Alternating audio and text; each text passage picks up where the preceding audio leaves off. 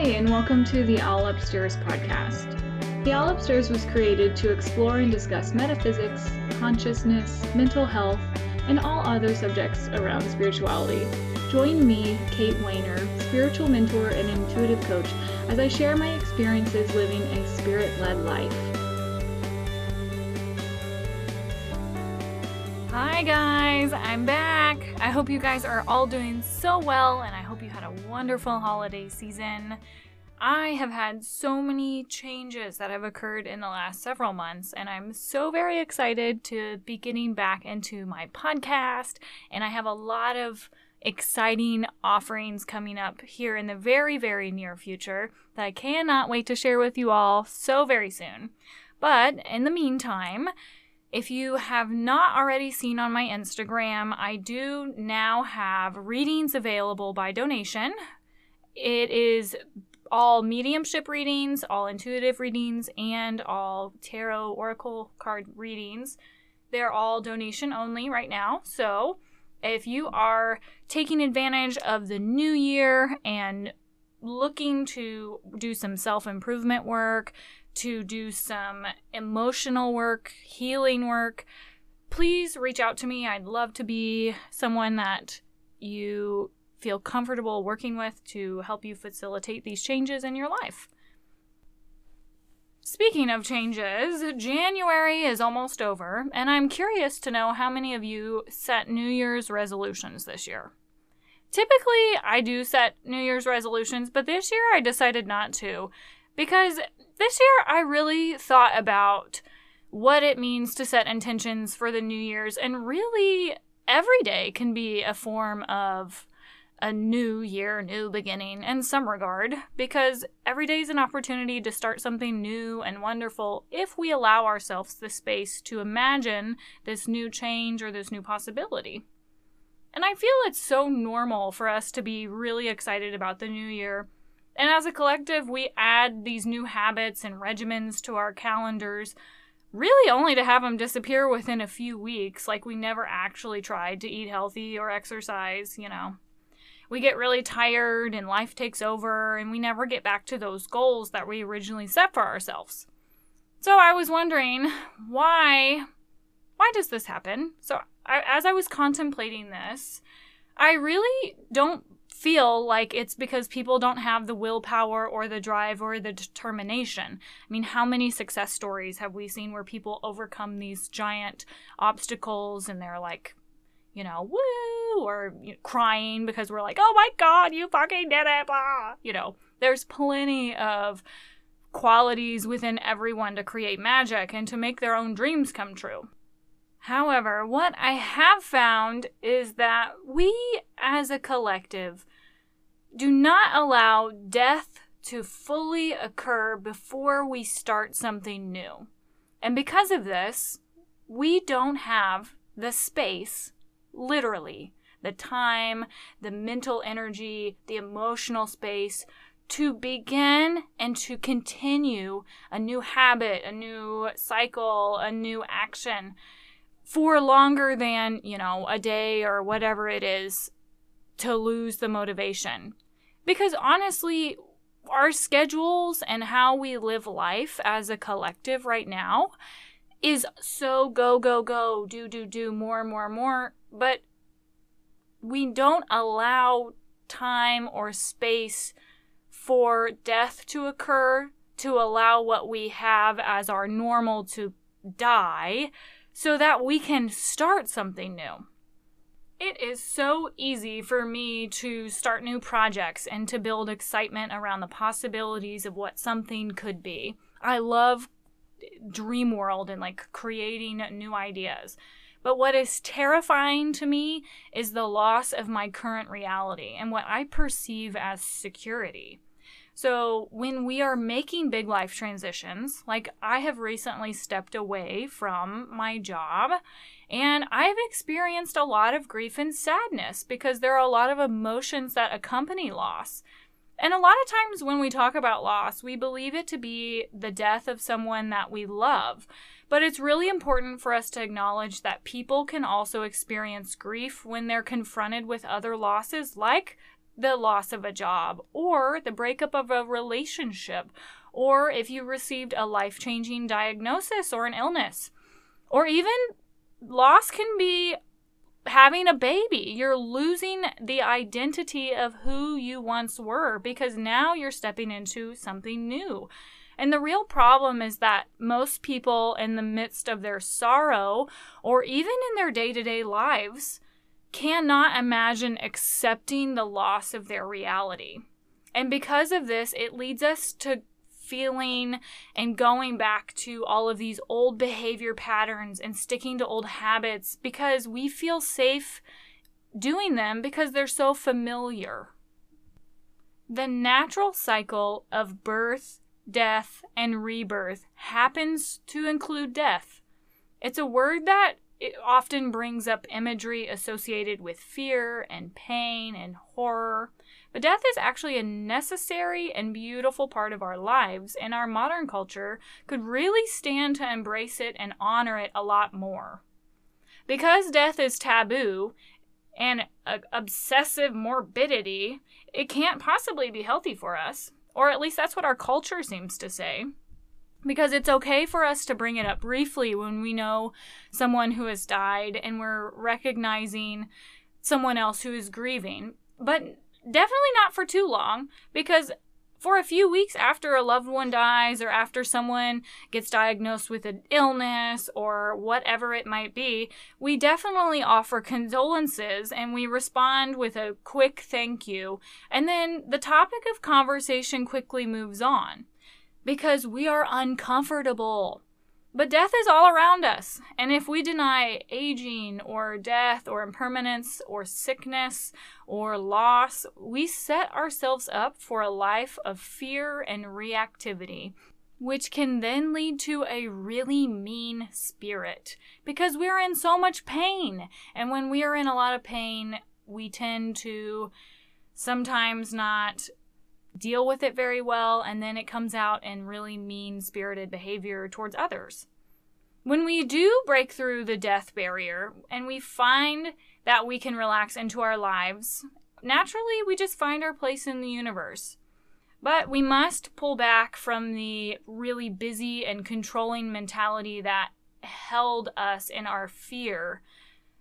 When we allow a wave of relief to wash over us and we shift into a more honest and real relationship with ourselves and the people around us, we can then become more present and more aware and more compassionate of others.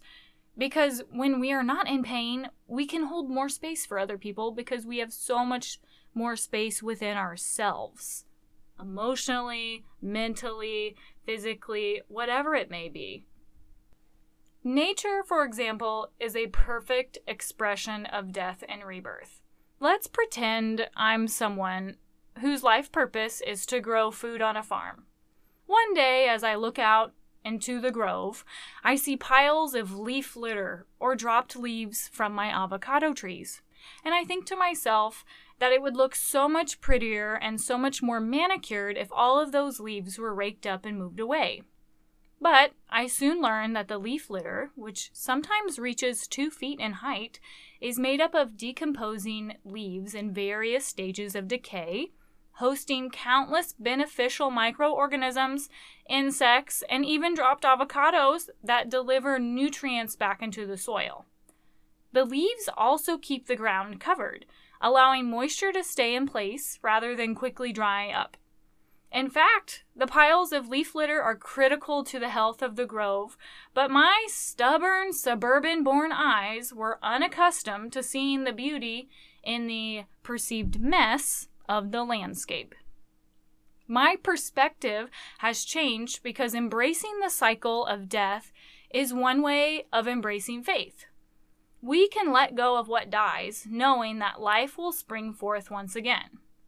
I may sometimes feel a sense of loss when a crop is harvested, knowing that I won't taste that fruit again from that tree for a year. But I also know that I will get to taste that fruit again, and I will appreciate it far more since I get to cherish the tree all year long. The tree and its particular fruit come to mark the seasons and the years of my life, and they live in my memory.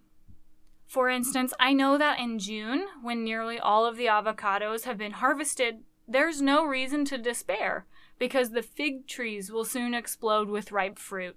And they are so delicious, and the birds and the bees and the beetles and the field mice will all want their share too. And in August, when the heat gets really oppressive, I will have the joy of a juicy lychee fruit, refreshing my palate. And in late fall, when the crops are waning and it feels like the season for the fruit is finished, along comes the blessed persimmons, the last tree in the orchard to ripen with its sweet orange glow like the sunset of the fruit season. All trees that bear fruit must drop what ripens and move on to the next phase of their life cycle. The same goes for our human lives. We must also drop things that no longer serve our best interests, and failure to do so can cause a constant loop of suffering. The simple lessons of nature and life on the farm have so much wisdom to impart. The tree does not mourn the dropping of its blossoms or the final loss of its last piece of fruit. It knows the falling away, the shedding of the old, the inevitable beauty of death. We too experience a thousand little deaths every single year, moments every single day, in every sunrise and every sunset, and in every moment that passes. Even our biology embraces death. As the human brain develops, connections and synapses are formed as we learn and grow. Many of these connections will become patterns that are used over and over again, like a well traveled hiking trail. What isn't often discussed is that the pruning of the connections is just as important as the formation of them for a healthy brain. We must prune away the pathways that don't lead to success. We must prune our roses to ensure a robust bloom. We must prune our fruit trees to channel the energy into the strongest limbs. Pruning is death that is inevitably followed by rebirth. Those who are wise embrace death as a natural cycle of nature on the farm and in our lives. We can see death woven into our lives not just with trees producing fruits, but also in many religions.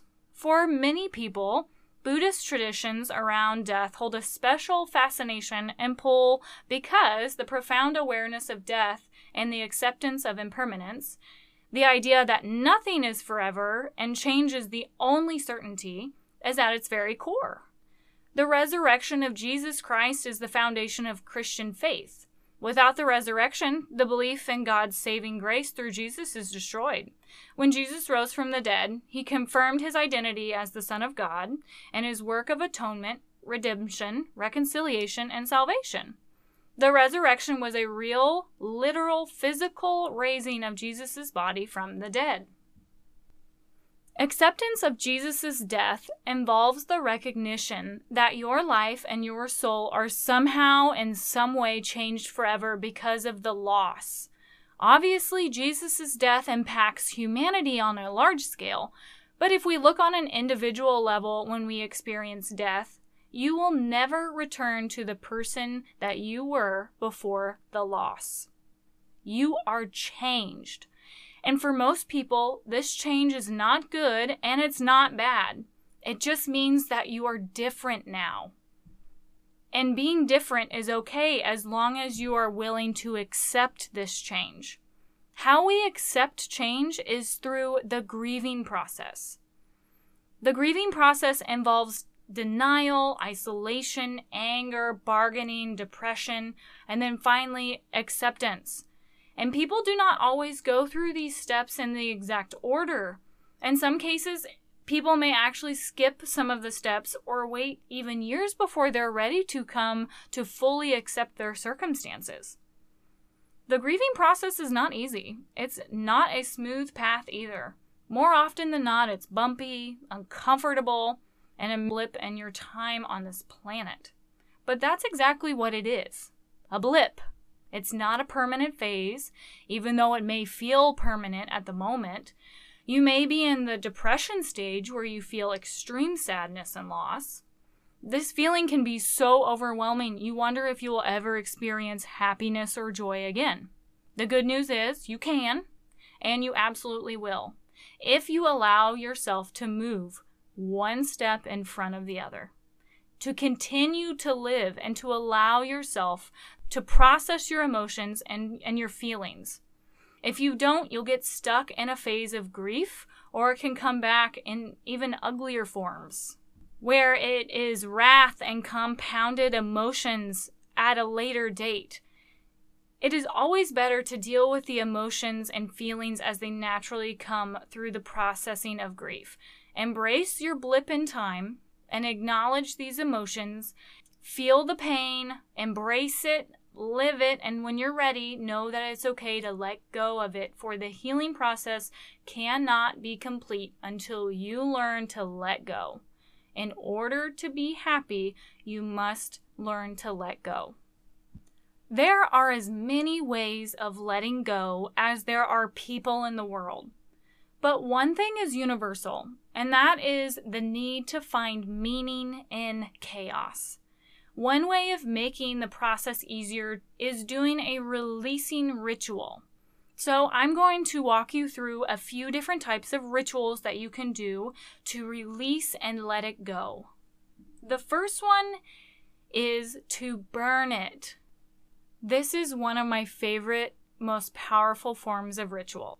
It allows me to spend the time I need to take all of my emotions on the inside and channel it through writing a letter or some type of note.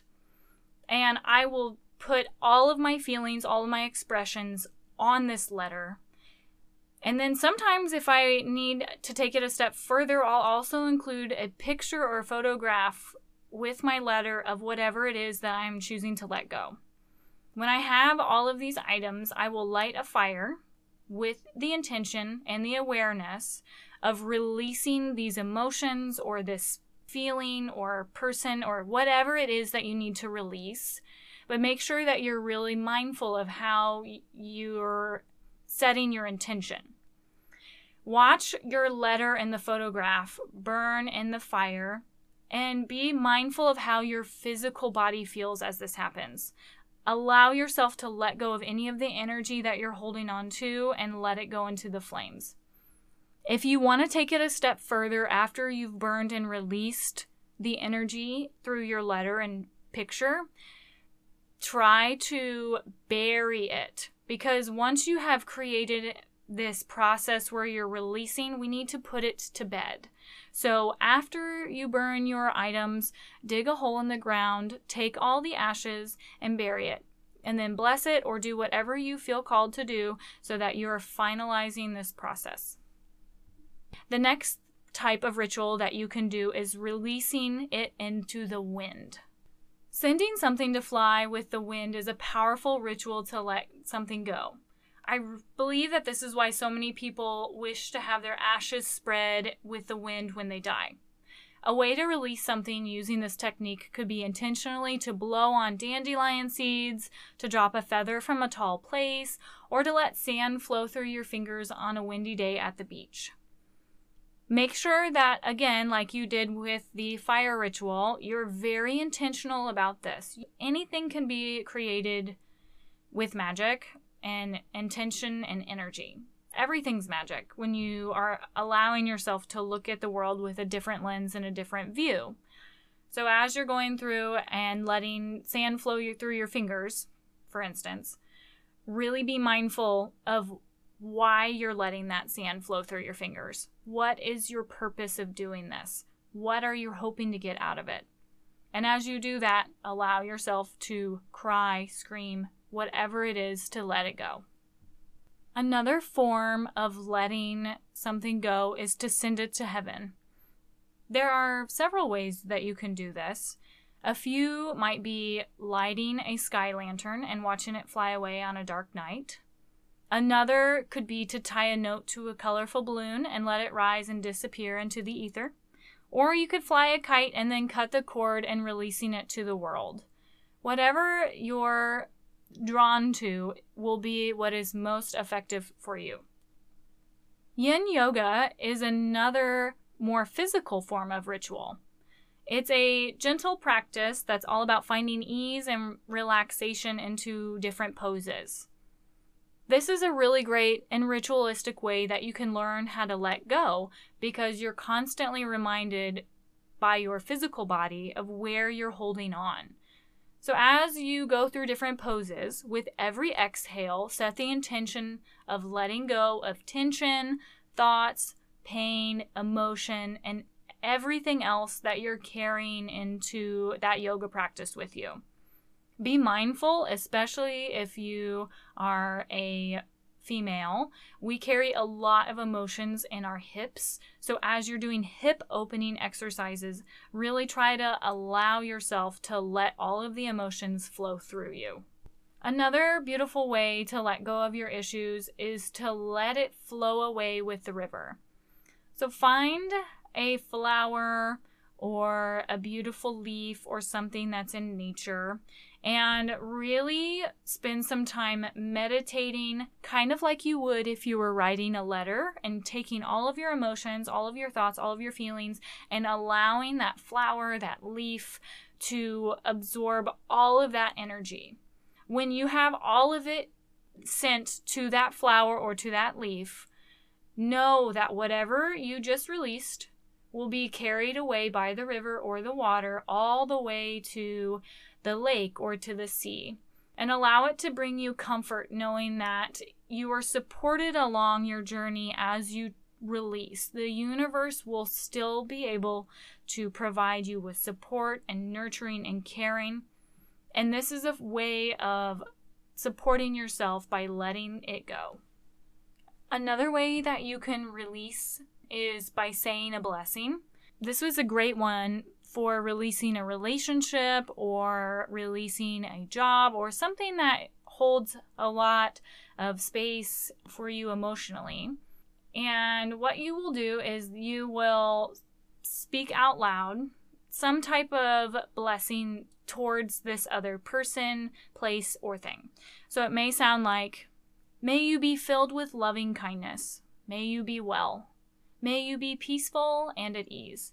And most of all, may you be happy. This is an ancient Tibetan Buddhist blessing, and the intention is to send them love and for you to also receive love and be well. The last form of ritual that you can do to release is to clear space in your physical home. Letting go of something physical can be really helpful in letting go of more intangible things as well. The way I do this is that I will clear out a space in my home. It might be a shelf or a window windowsill. It might be a drawer or an entire room or my closet, as I've recently cleaned out. And I'll go through all of my belongings and see what I do not need anymore. When I have found the items, I will either recycle them or donate them to charity or I'll give them away. And when I do this, I open up space and I'm creating a symbolism that there is deeper work here in letting go. And at the same time, when I let go, I create more space for the new. And while building a strong practice of meditation is particularly helpful for creating a heightened level of comfort with the unknown, it's not a ritual, but meditation allows us the opportunity to release our biases and it allows us to embrace every moment as it is, as it arrives, abundantly in the unknown. Death can teach us so much about living life to its fullest without any delay, without fear, and without masks. So today, do your best to allow yourself to embrace it. Thank you guys so much for listening to today's episode. I hope you had a new outlook, new perspective on death and how it can be embraced and how making space for what we do want in our lives starts by releasing the old and allowing death to be part of the process. If you are struggling with making life changes or embracing death, or finding what's right for you. Maybe you're having a hard time finding your true north or your path, your calling. Maybe you've lost a loved one recently and you're having a hard time grieving and embracing that death. If this sounds like you, please send me a message either to my email at theowlupstairs at gmail.com or reach out to me on Instagram at theowlupstairs. I would love to hold space for you to talk about how you're feeling and how to navigate those waters to find yourself in a renewed position. I love you guys. Thank you so much for listening, and we will talk soon. Bye.